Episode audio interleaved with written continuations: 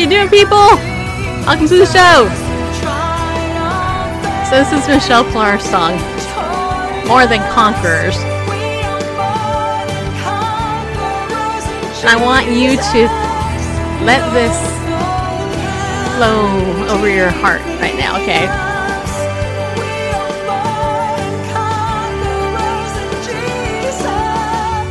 Do me a favor, share this out too, okay, if you don't mind.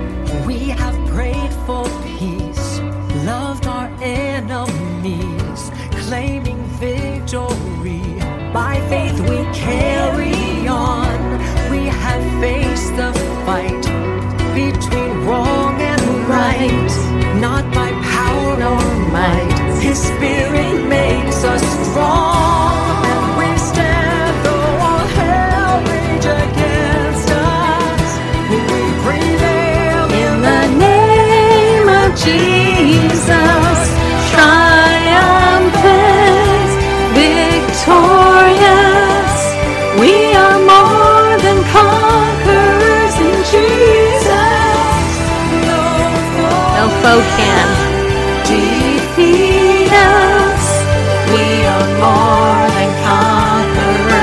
Jesus.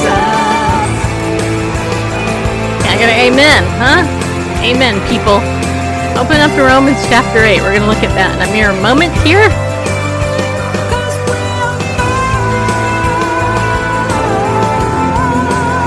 Listen to that vocal, man.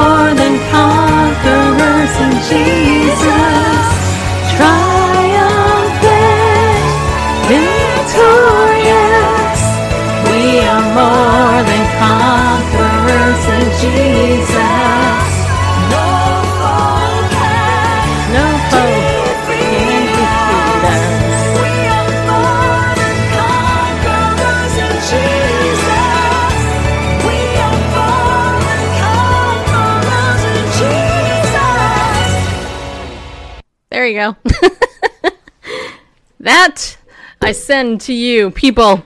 Um, wait a minute. I, I send that to you, my morning group in particular. That was dedicated to you, people. People.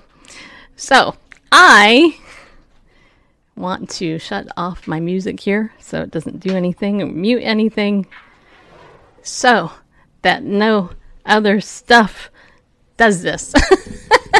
anyway, hey everybody, welcome to the show. I'm glad you're here. I am your sweet and lovable host, Stacy Lynn Harp. And um, hey, you know what? Just want to say hi. Hi. Hope you're doing good. Um, we are going to look at some news tonight, and before we do that, however, I I want to remind you that Heart Tug International and Bible News Radio is a nonprofit and we are listener supported and we need your support. Um, if you like what we do, if you're somebody who participates in what we do, whether it's here on the show or behind the scenes when we're doing other things, um, we really, really, really need your support. One of the things I want you to prayerfully consider is becoming a monthly pillar of our community. Um, and all that is, is somebody who just dedicates something to donate to us once a month. That way, Randall and I can have a budget and we can begin to expand the show. Because a lot of people have asked me, hey, how come you're not on radio? How come you're not on this platform? How come you're not over there? And it's because we need money to do that. And unless we get money, we can't do it. And so, you can help us expand. And uh, the way you can do that is if you go to BibleNewsRadio.com forward slash give, you can set up a recurring donation over there uh, using PayPal. Um, or if you want to do what some of my other friends do, you can also uh, send a check through the mail. And our address is also on there as well. So we want you to consider that and tell your friends and just thank you in advance for everything that you can do. Okay, so here and now is what we're going to look at. We're going to look at Romans for a minute, and then uh, I am going to share with you some news. There's a lot of good news. And I don't want to be one of those Christian shows that's like always giving you bad news. You know what I mean? Just don't want to be that show. Um, it would be really easy because bad news, if it bleeds, it leads. You know what I'm saying? Unless if it bleeds Jesus. If it bleeds Jesus, then yeah, let's let's hide it. That's what the world says. But um, but anyway, I want to read you this passage here from Romans, beginning in verse uh, 26. Um, the Word of God says, Now, in the same way, the Spirit also helps our weakness, for we do not know what to pray for as we should. But the Spirit Himself intercedes for us with groanings too deep for words. And he who searches the hearts knows what the mind of the Spirit is, because he intercedes for the saints according to the will of God. And we know that God causes all things to work together for good to those who are loved, to those rather who love God, and to those who are called according to his purpose. For those whom he foreknew, he also predestined to become conformed to the image of his son, so that he would be the firstborn among many brothers and sisters. And these whom he predestined, he also called. And these whom he called, he also justified. And these whom he justified, he also glorified. What then shall we say to these things? If God is for us, who is against us? He who did not spare his own son, but delivered him over for us all, how will he not also with him freely give us all things? Who will bring charges against God's elect? God is the one who justifies. Who is the one who condemns? Jesus Christ is he who died, but rather was raised, who is at the right hand of God, who also intercedes for us. Who will separate us from the love of Christ? Will tribulation or trouble or persecution or famine or nakedness or danger or sword? Just as it is written, For your sake we are killed all day long. We are regarded as sheep to be slaughtered. But in all these things we overwhelmingly conquer through him who loved us. For I am convinced that neither death, nor life, nor angels, nor principalities, nor things present, nor things to come, nor powers, nor height, nor depth, nor any other created thing will be able to separate us from the love of God that is in Christ Jesus, our Lord. You know, this week, as I've been reading through the book of uh, Deuteronomy in my time in the Word uh, with my with God Time Together people, um, one of the things that stood out to me in Deuteronomy is the phrase, the Lord my God. And I was sharing with my friends that um, that literally one day I think I read it at least 50 times, and I'm not exaggerating. I, I read like three or four chapters, and in there it was the Lord my God, the Lord my God, the Lord my God. And don't forget the Lord your God, the Lord my God, the Lord your God, and the Lord your God said this, and the Lord your God said that, and your Lord God said this, this, this, and this. And and I thought, huh, I wonder if the scribe who wrote this got sick of writing that out. The Lord your God. But then as I Especially, uh, as I thought about it, I I will say, however, one one of the things that you know I thought was, you know what? What if we as believers started using that phrase in our daily language? You know, when we're tempted to uh, gossip. You know, we all are at some point. Don't lie about it. It's true. You're just made of flesh. You you want to gossip sometimes, but when you're tempted, I wonder if you said something like, you know, I don't think this would please the Lord my God. Or I don't think this would please the Lord our God if it was another believer you're talking to, right? Um, Randall, what were you going to say? I was just going to say you mentioned about the scribe getting sick of writing Yeah. the Lord our God and, and um, being familiar with passages where it's Lord in all caps, of course, is, which is the you know, personal name of God. Some people say Yahweh, some say Jehovah, you know, Adonai, whatever. The Tetragrammaton, uh, the scribes would have to get a new pen to write that. It's the holy name, the unpronounceable name. They'd have to do a, a ceremonial washing as well as to get a new pen to write that. So I can imagine scribe it would take quite a while to write those passages and going through several pens to I can imagine whoever did that had obsessive compulsive disorder. yeah Most or likely. developed it. Yeah. I mean, I know I would have. I would have been like, no, I just got through this whole page and now I got to start all over again. Uh, I don't think we appreciate what they did for us. But anyway, back to my point. My main point here is that what if, what if, just like a while, many years ago, there, there was the fad WWJD, what would Jesus do, right? We would always say that. But what, what, if- what if instead we, we started throwing into the conversation the Lord our God?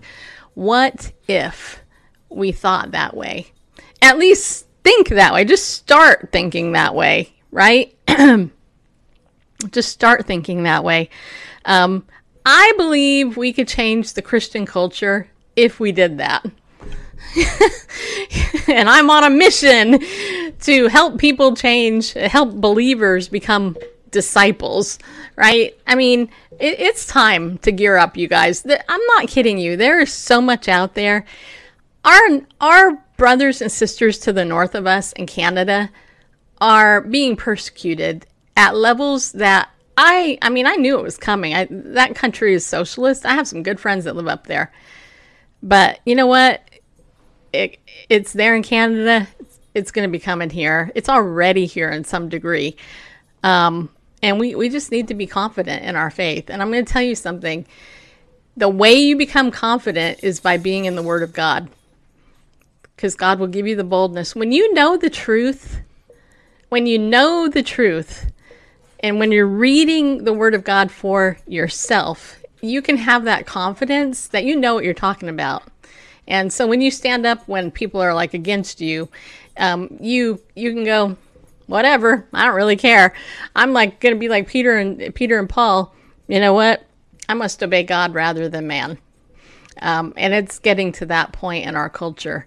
Um, I will tell you, uh, I think it was last weekend. Yeah, it was last weekend, I, and I might have shared this if I if I did. So what? I'll share it again.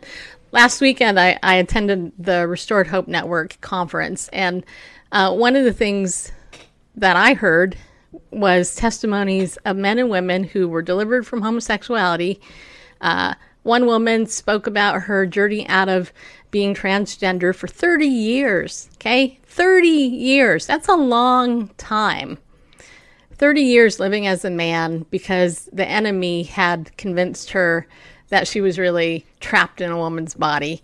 Um, and Jesus came in, and I'm, I'm hoping to have her on my show actually at some point to to share an interview with her. But there is hope in Christ alone. And what I'm going to tell you is that if you know His Word, if you know the gospel and you apply it and you believe it and you walk it out, there's nothing that you can't overcome. Nothing. And um, I've met people, you know, that that that fits that right. Um, my own life, you know, I, I mean, you know, I didn't think I had issues. I mean, I mean, I know I have issues. Don't get me wrong here, but I thought that I had resolved a lot of my issues, you know. and then my dad died. Hmm. Oh yeah. And you know, the enemy, he will like to attack you at your weakest, you know, at your most vulnerable. And so you need to get in community, protect yourself spiritually, and um, and allow yourself to have, you know, to, to be in a community where you're going to be loved on and and and not condemned if you make a mistake, right? Um, and I and I tell you that old adage about your life, you know, have your, your life is like an onion. you know, it's like, oh my gosh, I never knew I, I had these issues still. Ah, you know, how did that come up? You know, but here's the thing: there is good news, and the first story I had to share with you. This this story tickled my heart, and I know I already shared it. I believe I already shared this already, But there is a woman with Down syndrome that 10 years ago, when she was 18 years old, decided that she was going to handwrite the Bible. She, she just decided she's going to write the book. She's going to handwrite the Bible. She's going to be that scribe that we were just talking about.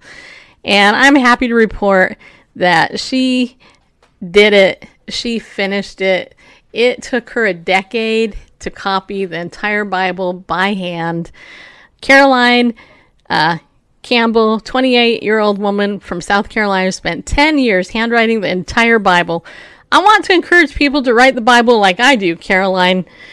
Uh, or Carolyn, I don't know. It's probably Carolyn. Carolyn said, Carolyn's mother, or maybe it's Caroline, Jennifer Campbell said, I can't even express it in words. It's true dedication, time, and structure. According to Jennifer, few people have ever done this. No one has a disability like Caroline, which makes it more special, Jennifer said. Caroline has Down syndrome, and Jennifer wants her daughter to be an example for others. Jennifer said, Caroline said she was grateful for the support she received from her family, friends, and members of the church. Caroline Campbell, a 28 year old woman from South Carolina, spent 10 years handwriting the entire Bible. I want to encourage people to write the Bible like I do, Caroline said. Uh, she had and she has a, a lot of binders of all her hard work. You see that? You see her? Isn't she cute? Oh my god, I love people with Down syndrome. They're just so adorable. Um, and then it says here, uh, I'm trying to find it because it looks like it's um, it says there's lots of repeats here. Yes, and what we want to put out there is that you can do it even if you have a disability. Jennifer, her mom said. Caroline said she was grateful for the support of her family, friends, and church members. Um, and uh, and you know what? I am I am so tickled by this story. I think you guys should. I'm I'm going to tweet that out. I seriously think y'all should go read this story, print it up, put it in your Bible, and then get to handwriting your own Bible copy. And if you're a grandmother or a mom, do it as a legacy to give it to them, to give it to your grandchildren or your children. I mean, it took her 10 years, right? So what? 10 years. 10 years goes like that. So how how I don't know I don't know, does this am I the only one this inspires? Randall, did this inspire you? I mean um, seriously.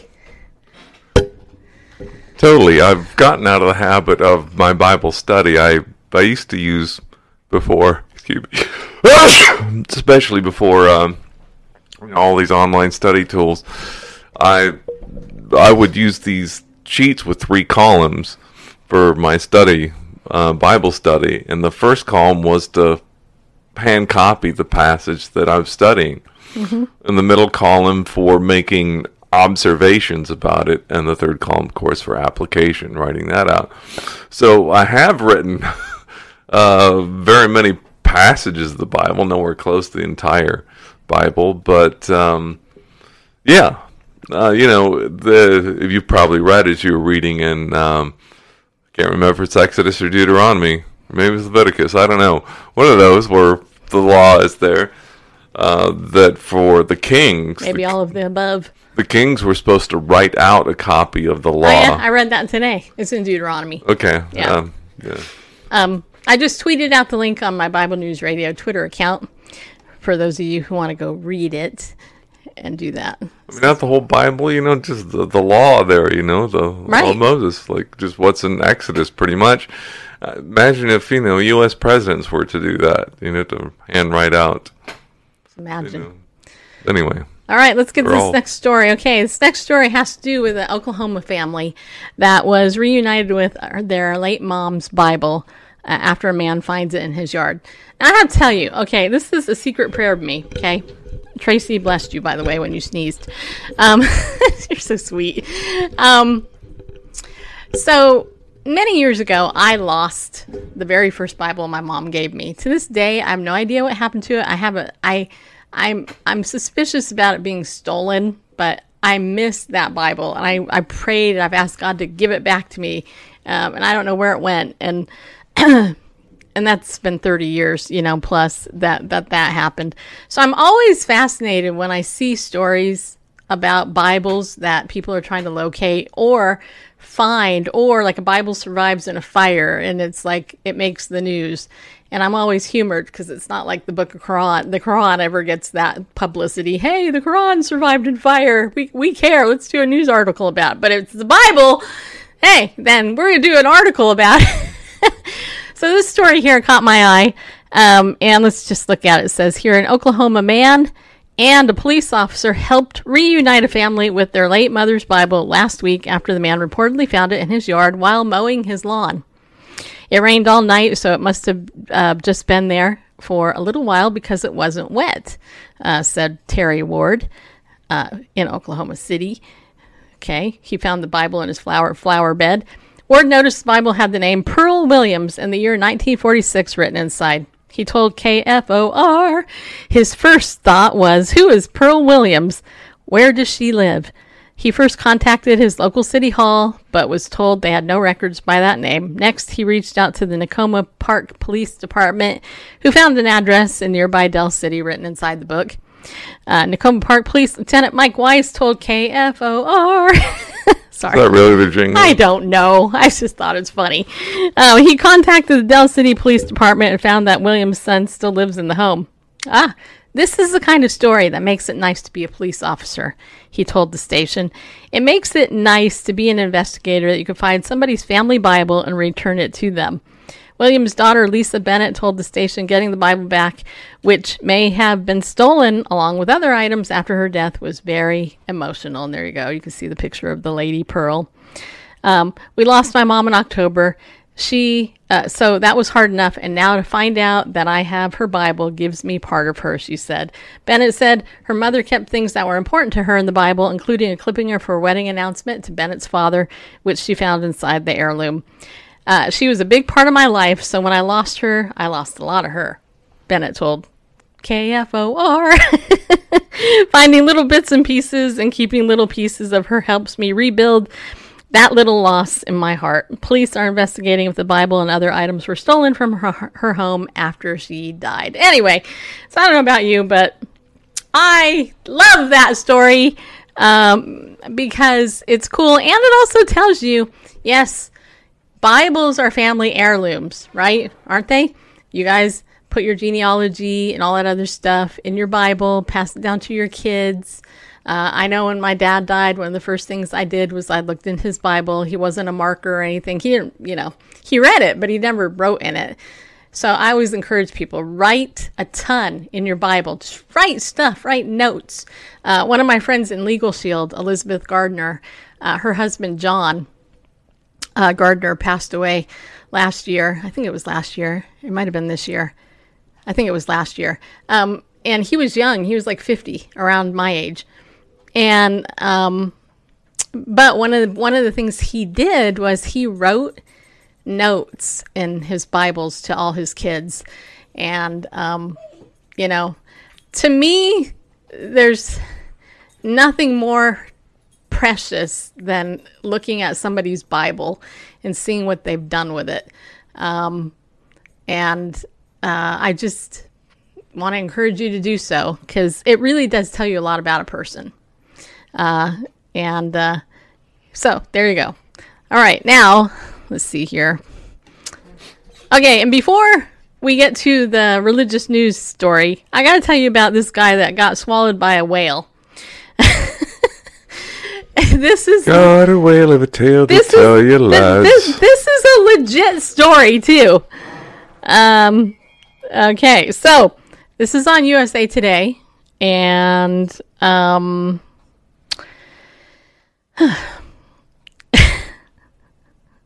this is this is this is great. Titled "I was completely inside: A lobster diver swallowed by a humpback whale off Provincetown."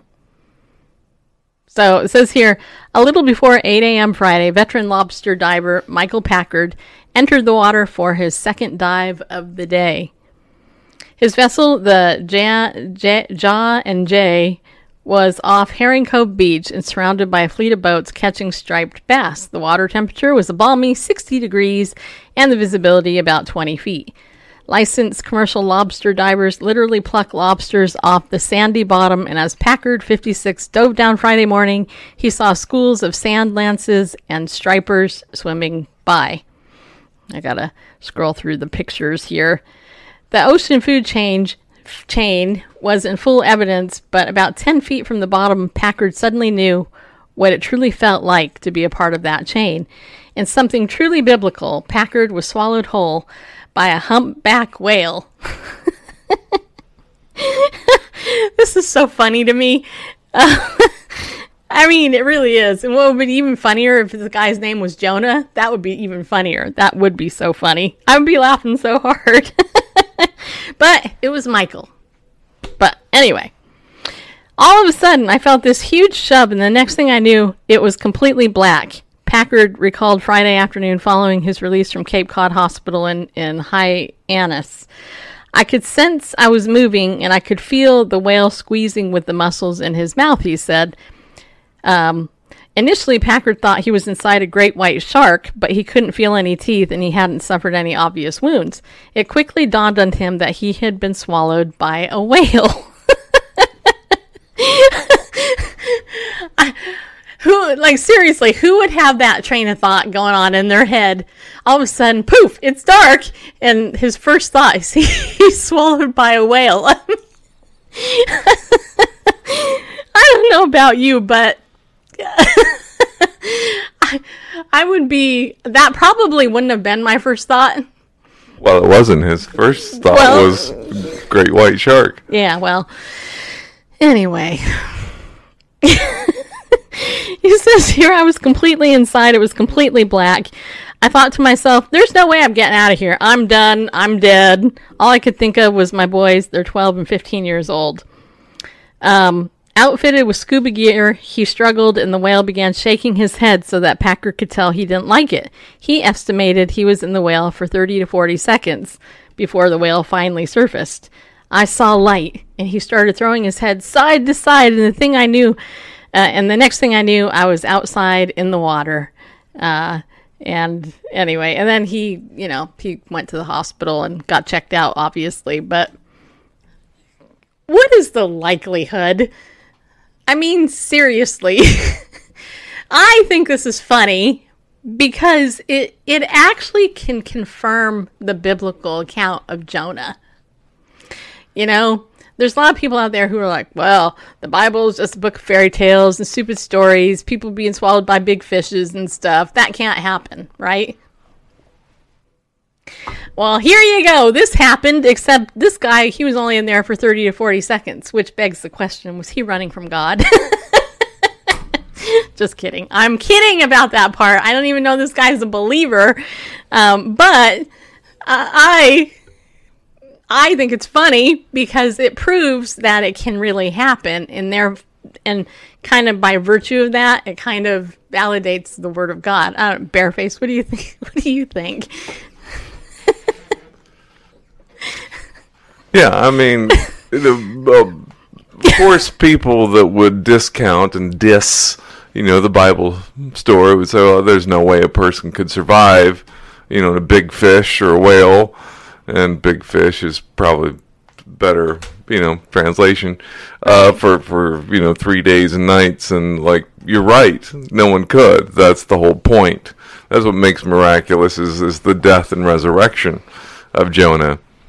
And that's why Yeshua, Jesus, pointed to as a sign. The sign of Jonah would be given to them Sign uh, of by him. Yep, sign of resurrection. The sign of Jonah, the sign of resurrection. But, uh, That was Arnold Fruchtenbaum. but it wasn't. It was me actually. But uh, poor imitation thereof.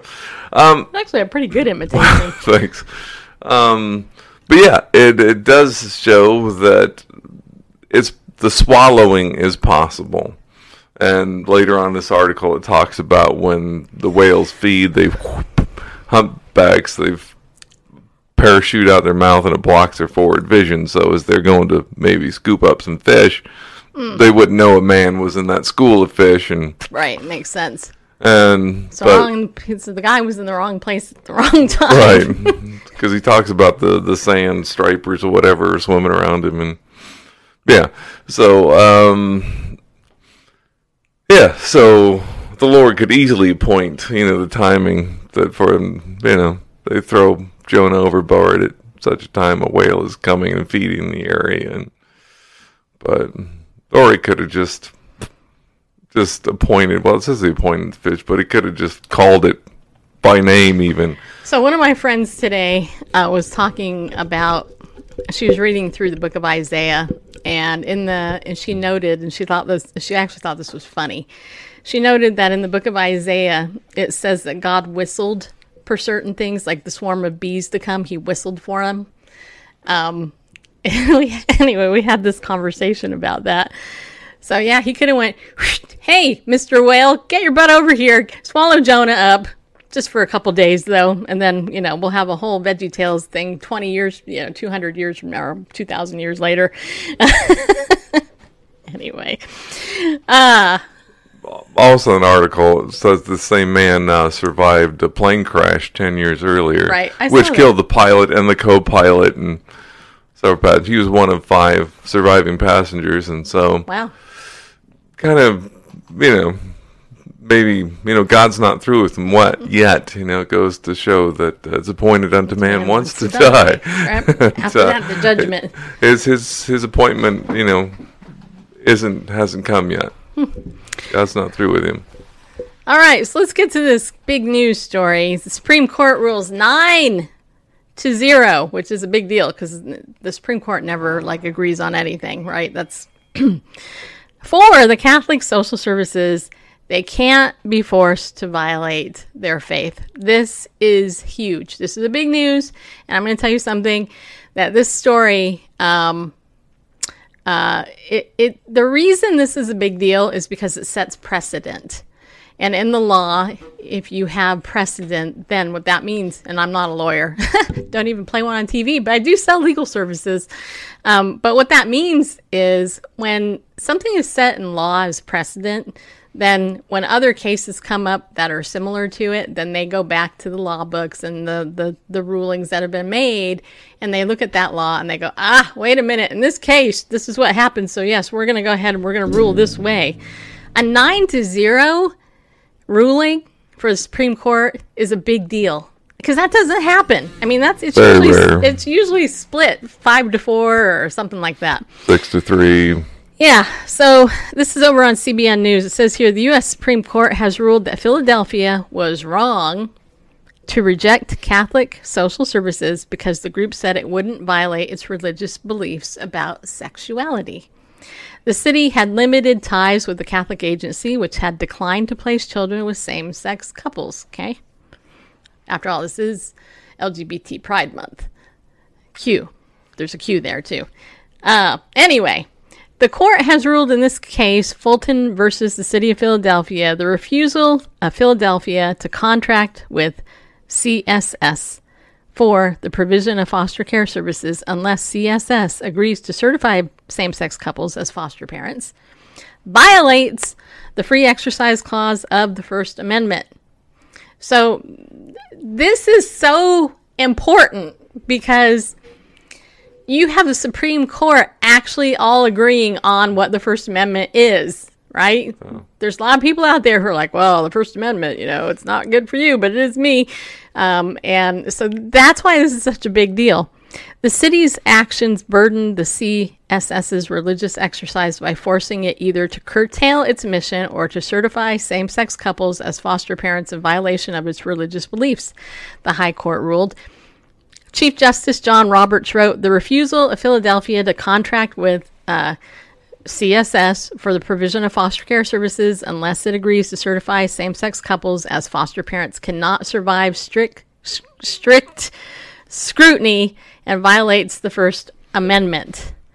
The city of Philadelphia created an issue where there wasn't one because Catholic Social Services says no same sex couples ever asked to work with them. CSS says if that did happen, they would refer the couple to another group.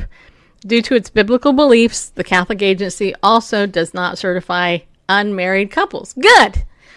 First Liberty, okay, anyway. Um, First Liberty Institute's president and chief counsel Kelly Shackelford said punishing religious organizations for acting consistently with their sincerely held religious beliefs is wrong. The court ensured that religious adoption providers can continue their centuries old work serving families and children without suffering government discrimination because they believe that the best home for a child includes a mother and a father. This is a tremendous victory for religious liberty. And I'm going to tell you something else, too, that's tied into this indirectly. So last week, when I was at this conference, the Restored Hope Network conference, um, the Linda, Linda Seiler, I believe is her last name. She's this lady who lived as a man for 30 years. Um, and she was talking about her testimony and how to minister to the transgender community. Okay. And, you know, a lot of times as believers, we get confronted by the gay activist community or another believer. Well, they might say, well, you know, don't you, well, hey, you know what? There's so many kids that need to be adopted. Right? And, and so what's it to you if two gay men want to adopt a kid? Right? I mean, at least the kid's getting a home, right? They're getting two gay guys or two lesbians for, for their parents, and you lame loser Christians, you're not adopting anybody. So, you know, the gay community, if they want to adopt, then they can adopt. Now, I've heard this, right? This is a big argument. Well, what Linda taught in her um, presentation was really, really good. one of the things that she talked about was how our conscience, we have a right to not violate our conscience. Let me say that again. You have a right to not violate your conscience. I have a right to not violate my conscience. Right? So, what does that mean? That means that if I hold a biblical worldview on something like this, I have a right to not violate my conscience and not be bullied by a political movement that's telling me, oh, you know what? You're an intolerant, hateful, homophobic bigot, right? And worse. Or, you know what? I'm going to gag you because you're not like walking lockstep with what the world wants you to do. As Christians, we have a right to not violate our conscience. And here's the thing that is so key because if you look at Romans chapter 1 and other passages in God's Word, one of the things that it talks about in there is a seared conscience. And it talks about how people have been um, handed over to a reprobate mind and a seared conscience. And it also talks about how those there's those who heartily approve of that, right? Now, I personally believe the people that heartily approve of things that God calls an abomination or he condemns flat out in scripture, I believe those people are they they they they can receive the same type of judgment because they're heartily approving of something God condemns. And you know, I tell you one thing that I've learned in this past year is I've read through almost, you know, I've read three quarters of the Bible this year already.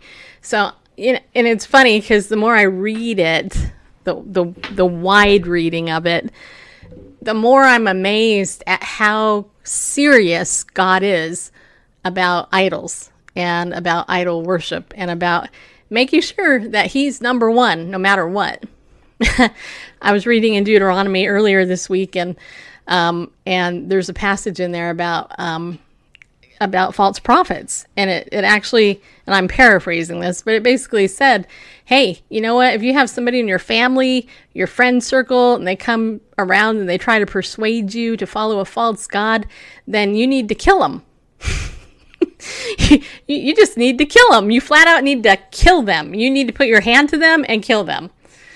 And I mean, it, it literally says that, and it's kind of, you know, how dare I say that? But the thing is, is if you look at the context and you understand the, the context in which that's written specifically to Israel in particular, um, God was very serious when he was telling Israel that he is the Lord and that they need to worship the Lord, their God, he was the one true living God.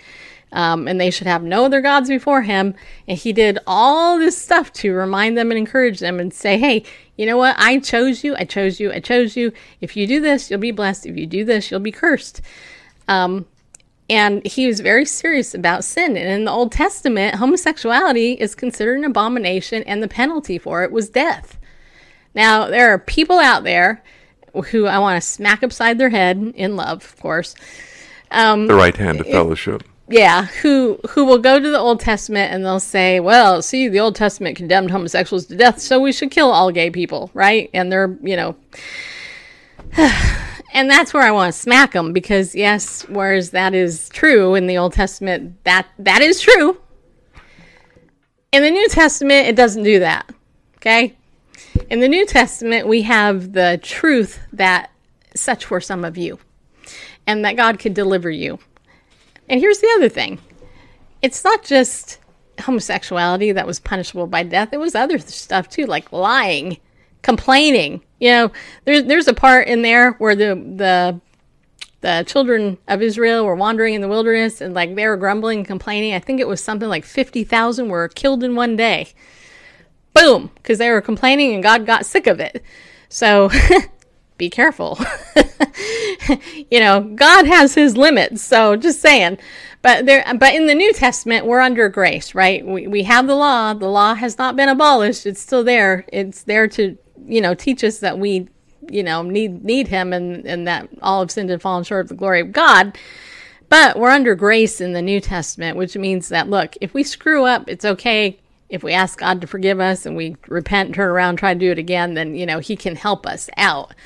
Um, there's freedom there, and so getting back to this article, um, if Heart Tug International decided to, you know, uh, be a lobby group or something, and somebody came to me and said, "Hey, you know what? I don't want you to service gay couples or whatever, um, or or or you have to have gay couples on staff or or whatever." If that would violate my conscience, I'm going to stand up for what's biblical and not violate my conscience. God doesn't want us to have a conscience that we violate. He wants us to have a pure conscience, a clean conscience, a conscience that's been sprinkled with the blood of Jesus that cleanses us from all of our sin. This is a big deal. And getting back to this thing, just in case any of you care and are wondering, why is this a bad thing to have two homosexuals or two lesbians adopt children? There's so many reasons. I, I will just give you a few. Number one, a child, if they're in the foster care system or they've been adopted out, there's a reason, right? Okay, they're already a traumatized kid. And I know this. I worked with a number of them when I was a marriage counselor. Um, and, you know, people who say, oh, well, you know, divorce doesn't impact a kid and abuse and blah, blah doesn't impact, they don't know what they're talking about. It totally impacts a child. So that kid has enough problems, first of all, being in that system. The second thing, though, is children need a mom and a dad. And our culture today is trying to tell the world that dads are unnecessary. Um, and you know what? That's one of the biggest, fattest lies of the enemy that dads don't matter. I'm going to tell you something dads matter. Tell that to all the men in prison who've committed crimes because they didn't have a dad at home teaching them how to be a man. And that's the truth. Even Dennis Prager did a thing on this not too long ago on his Prager U thing. Go check it out. He actually talked about how um, how um, a boy learns how to be a man from their dad. It's not something that they grow into, right? It's not like something that innately comes. They're modeled that. They learn how to be a man by watching their dad. If they don't have a dad, they end up in prison often, or a gang, or something like that, um, where, you know, they're trying to get what they need. And a lot of the people in the gay community, uh, homosexual community, same thing. They didn't have a dad. They had a mom or maybe two moms, who knows at this point. Or maybe they had an abusive father that wasn't loving towards them. Whatever it was, they didn't have the solid masculine role model that they needed. And so that deficit is it's worked out in our culture. Secondly, uh, the same thing for girls. You know, a girl needs her mom. You know, there's no greater bond in the world, I personally believe, than the one that a mom has with her baby. Right? I mean, we all came out of somebody's body, right? I came out of my mom's body. Yeah, I did. There I was. I was inside her, and then poof, there I was. You know, there's always going to be that connection. As much as we might fight against it, or we don't like it, or it's uncomfortable, or maybe we have the great relationship with our mother. The point is, is that we have that most intimate relationship with our mom through bonding and attachment. If we don't have a good, healthy attachment with that with that person, then there's going to be a lot of other issues. Um, and so, you know, a mom and a dad are completely necessary. You know, God isn't stupid. you know, people like to paint God like he's some idiot or something. Like, hey, you know what? Hmm, I don't know. Like he just came up with this idea to have a girl and a boy put together so that they can make other girls and boys and then oh and then all, but we're so good as mankind. We're smarter than god. So we decide hey you know what? We don't need a dad over there. We don't need a mom over there. Let's just like uh, let's mix it up you know? And and then the transgender movement on top of it is basically saying well we're not anything. We're not even we're, we're not either gender. We're just non-binary. We're not even here. We're just here you know it's the biggest attack on the image of God that Satan has done. And I tell you what, anything that violates how God created us, male and female, He created us to be in community, you can know they're straight from the pit of hell. Because Satan does not like you. He doesn't like you. He hates you. He hates humanity. And people who think that the devil is all great and that he's so smart, well, he is smart. He's diabolical but he does not tell people the end result of the snare he's causing in their life right? He he just doesn't. It's not like he goes hey you know i'm going to go ahead and you know take take some of this here and then you're you're addicted to it for the rest of your life if it's drugs or pornography or something.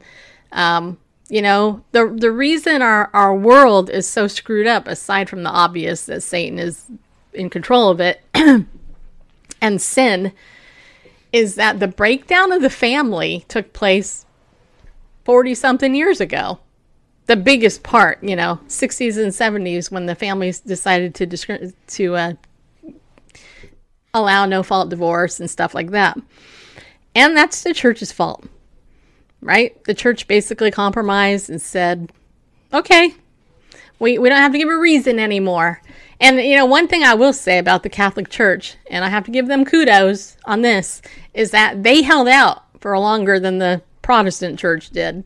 They held out. They actually gave, you know, they had rules and standards that they wanted their married couples to live by. Well, hey, you know, can you, was there adultery? That's biblical, right? You can get a divorce if there's adultery. You know, the number one reason for divorce is, though? The number one reason for divorce is hardness of heart. Or, if you want to use the secular lingo, it's irreconcilable differences. It's hardness of heart. It's hardness of heart. You know? And Satan did good did a great job ripping the family unit apart. So, as Christians, our goal is to model good marriages, model healthy marriages, raise godly children, keep them in the thing, and then be a refuge for those kids that unfortunately don't have the model at their home. I was one of those kids. You know, my mom was married three times, my dad, four. Just saying. My dad, I have to give credit. Two of his wives died, you know, to death. I mean, they were he he became a widower. But my mom married three times. You know? My dad, two other guys. And my home life was totally and completely unstable. I never had a good connection with it with a man because that instability was there. And it was like, what the heck, you know? And I and I give God the glory and I thank him publicly and privately often because he came into my life when uh, when I needed him the most, obviously, and he protected me from doing a lot of things girls in my situation would have done. You know, I didn't, I didn't go wayward. Uh, I'm one of those people that followed all of the rules. I did it right. Um, I didn't do it perfect. I did it right, you know. Um, and he gave me a great husband, uh, which I think anybody with clear eyes can see because we're on here all the time talking and stuff. Occasionally, Bareface gets on my nerves once in a while. But you know what? If he didn't, one of us would be unnecessary. Just saying. That's what he always tells me. So, um, so anyway, so this story is a big deal. One other story coming out of the Catholic Church, though. This is interesting. The Catholic bishops approved communion document aimed at possible rebuke of President Biden. Um, listen to this. Uh, this was interesting.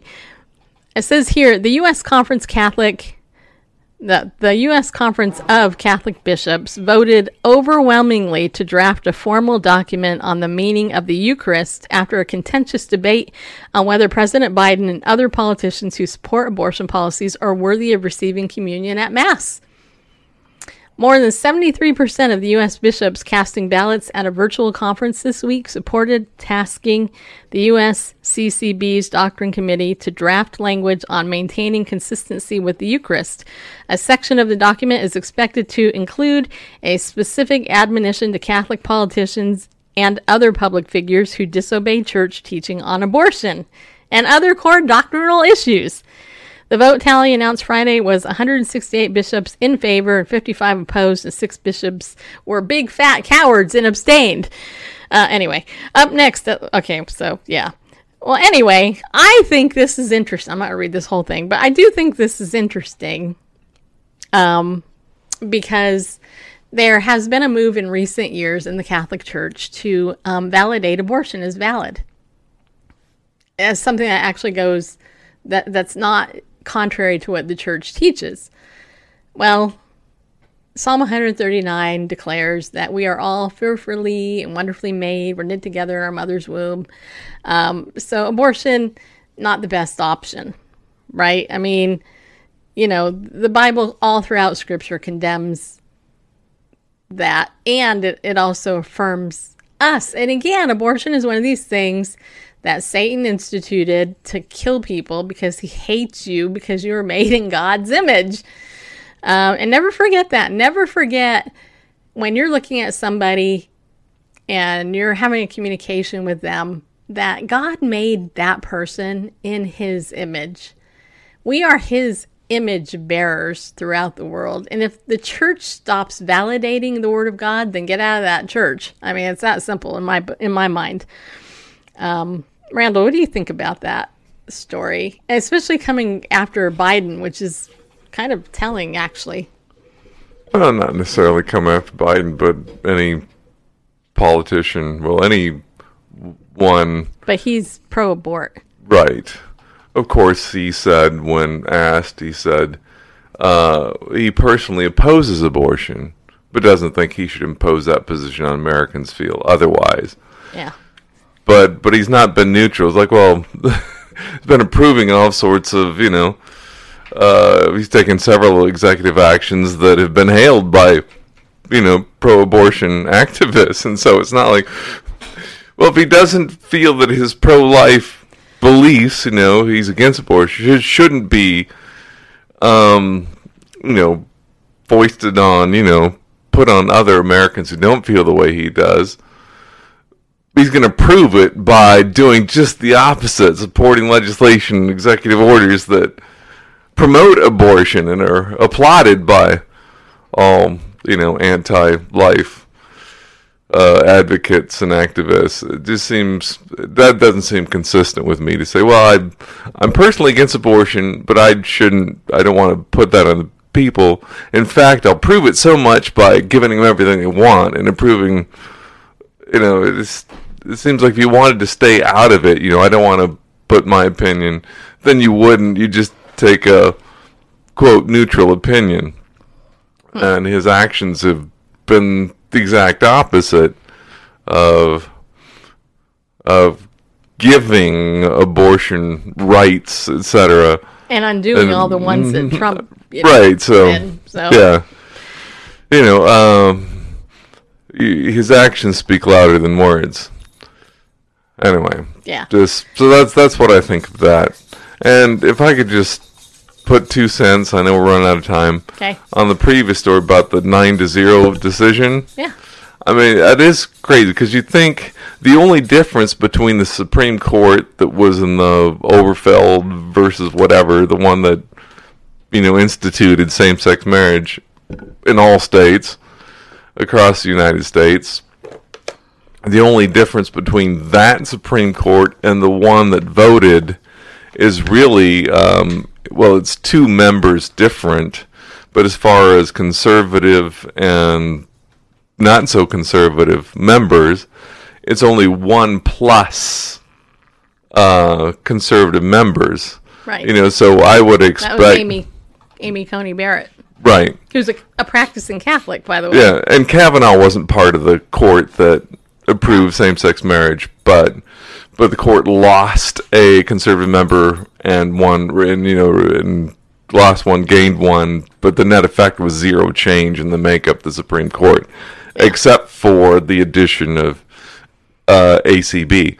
Yeah. well, but Um, So one would expect, I would have expected, if anything, a six-three split instead of a five-four, which was typical in these sorts of cases. but nine zero. Nine zero. That's Yeah. that is really significant. It, i- it's very significant, and if you guys want to hear more political legal jargon talk, then I would recommend Janet Parshall show in the market with Janet Parshall. She had her husband Craig Parshall, who's a lawyer, on the show today, and they they talked about this. So you can go over to Moody Radio's um, show and listen to that if you want to get an actual lawyer's opinion, and not me because I'm not a lawyer. Just so you know.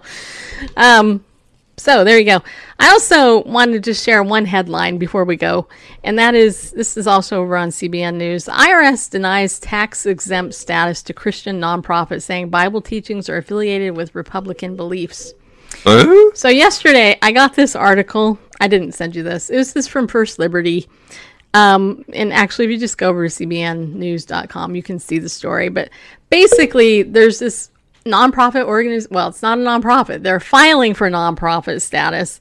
It's a it's a organization in Texas type called Christians Engaged, and this is what they're dedicated to to educate and empower Christians to pray for the nation and elected officials, vote, and be civically engaged. Okay? So, Liberty Counsel, or Liber- First Liberty, their new name anyway, they sent an email to me uh, with the IRS letter denying Christians engaged their nonprofit status and their demand letter back to them. And then I, you know, they redacted a lot of stuff. So I did some Google search. I found out it was Christians Engaged. I looked up the website, Christians Engaged. This is your homework. Do this. Uh, just Google Christians Engaged. You can find their website. Watch the videos of the women that started this organization that's being denied a nonprofit status. Okay. For basically doing stuff I've done. You know, now this is important. This is a hugely important story because um if if this is if if this is the future of little organizations like this and this it, it's it's a backhanded way of silencing the church again um, and that's why it needs to be paid attention to because the IRS is denying a legit organization, uh, you know, tax exempt status.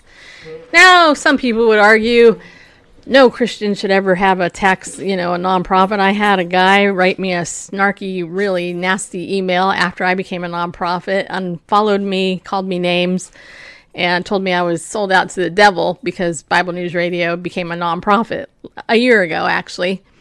Um, and was this somebody that watches the show, really knows what we're about or anything? Not really. Anybody who ever donated? No. Um, the point is, is God has given us uh, a brain And if we're we're going to use money wisely, at least for this ministry, we need to save as much as we can because we get so little. So we're we're working on that. Um, and so just pray for this these these women who are bold because they're trying to make change in Texas. Uh, and all they're doing is wanting people to pray and vote. And they're being denied nonprofit status. Seriously.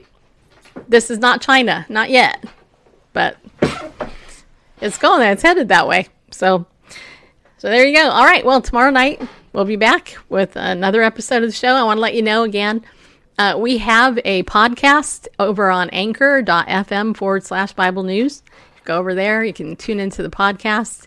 Um, I would appreciate it if you did, if you could write a review for us on iTunes, or, if you happen to write a review here on YouTube and share this out. Hit like on YouTube. Uh, go over to my Facebook page and share this out somewhere because nobody can see it. I have like, I don't even know how, over close to 4,000 likes on Facebook, and maybe 10 people get to see it. Maybe 30 on a good day. So yeah, if you go over there, share it out, you know, that would be super good.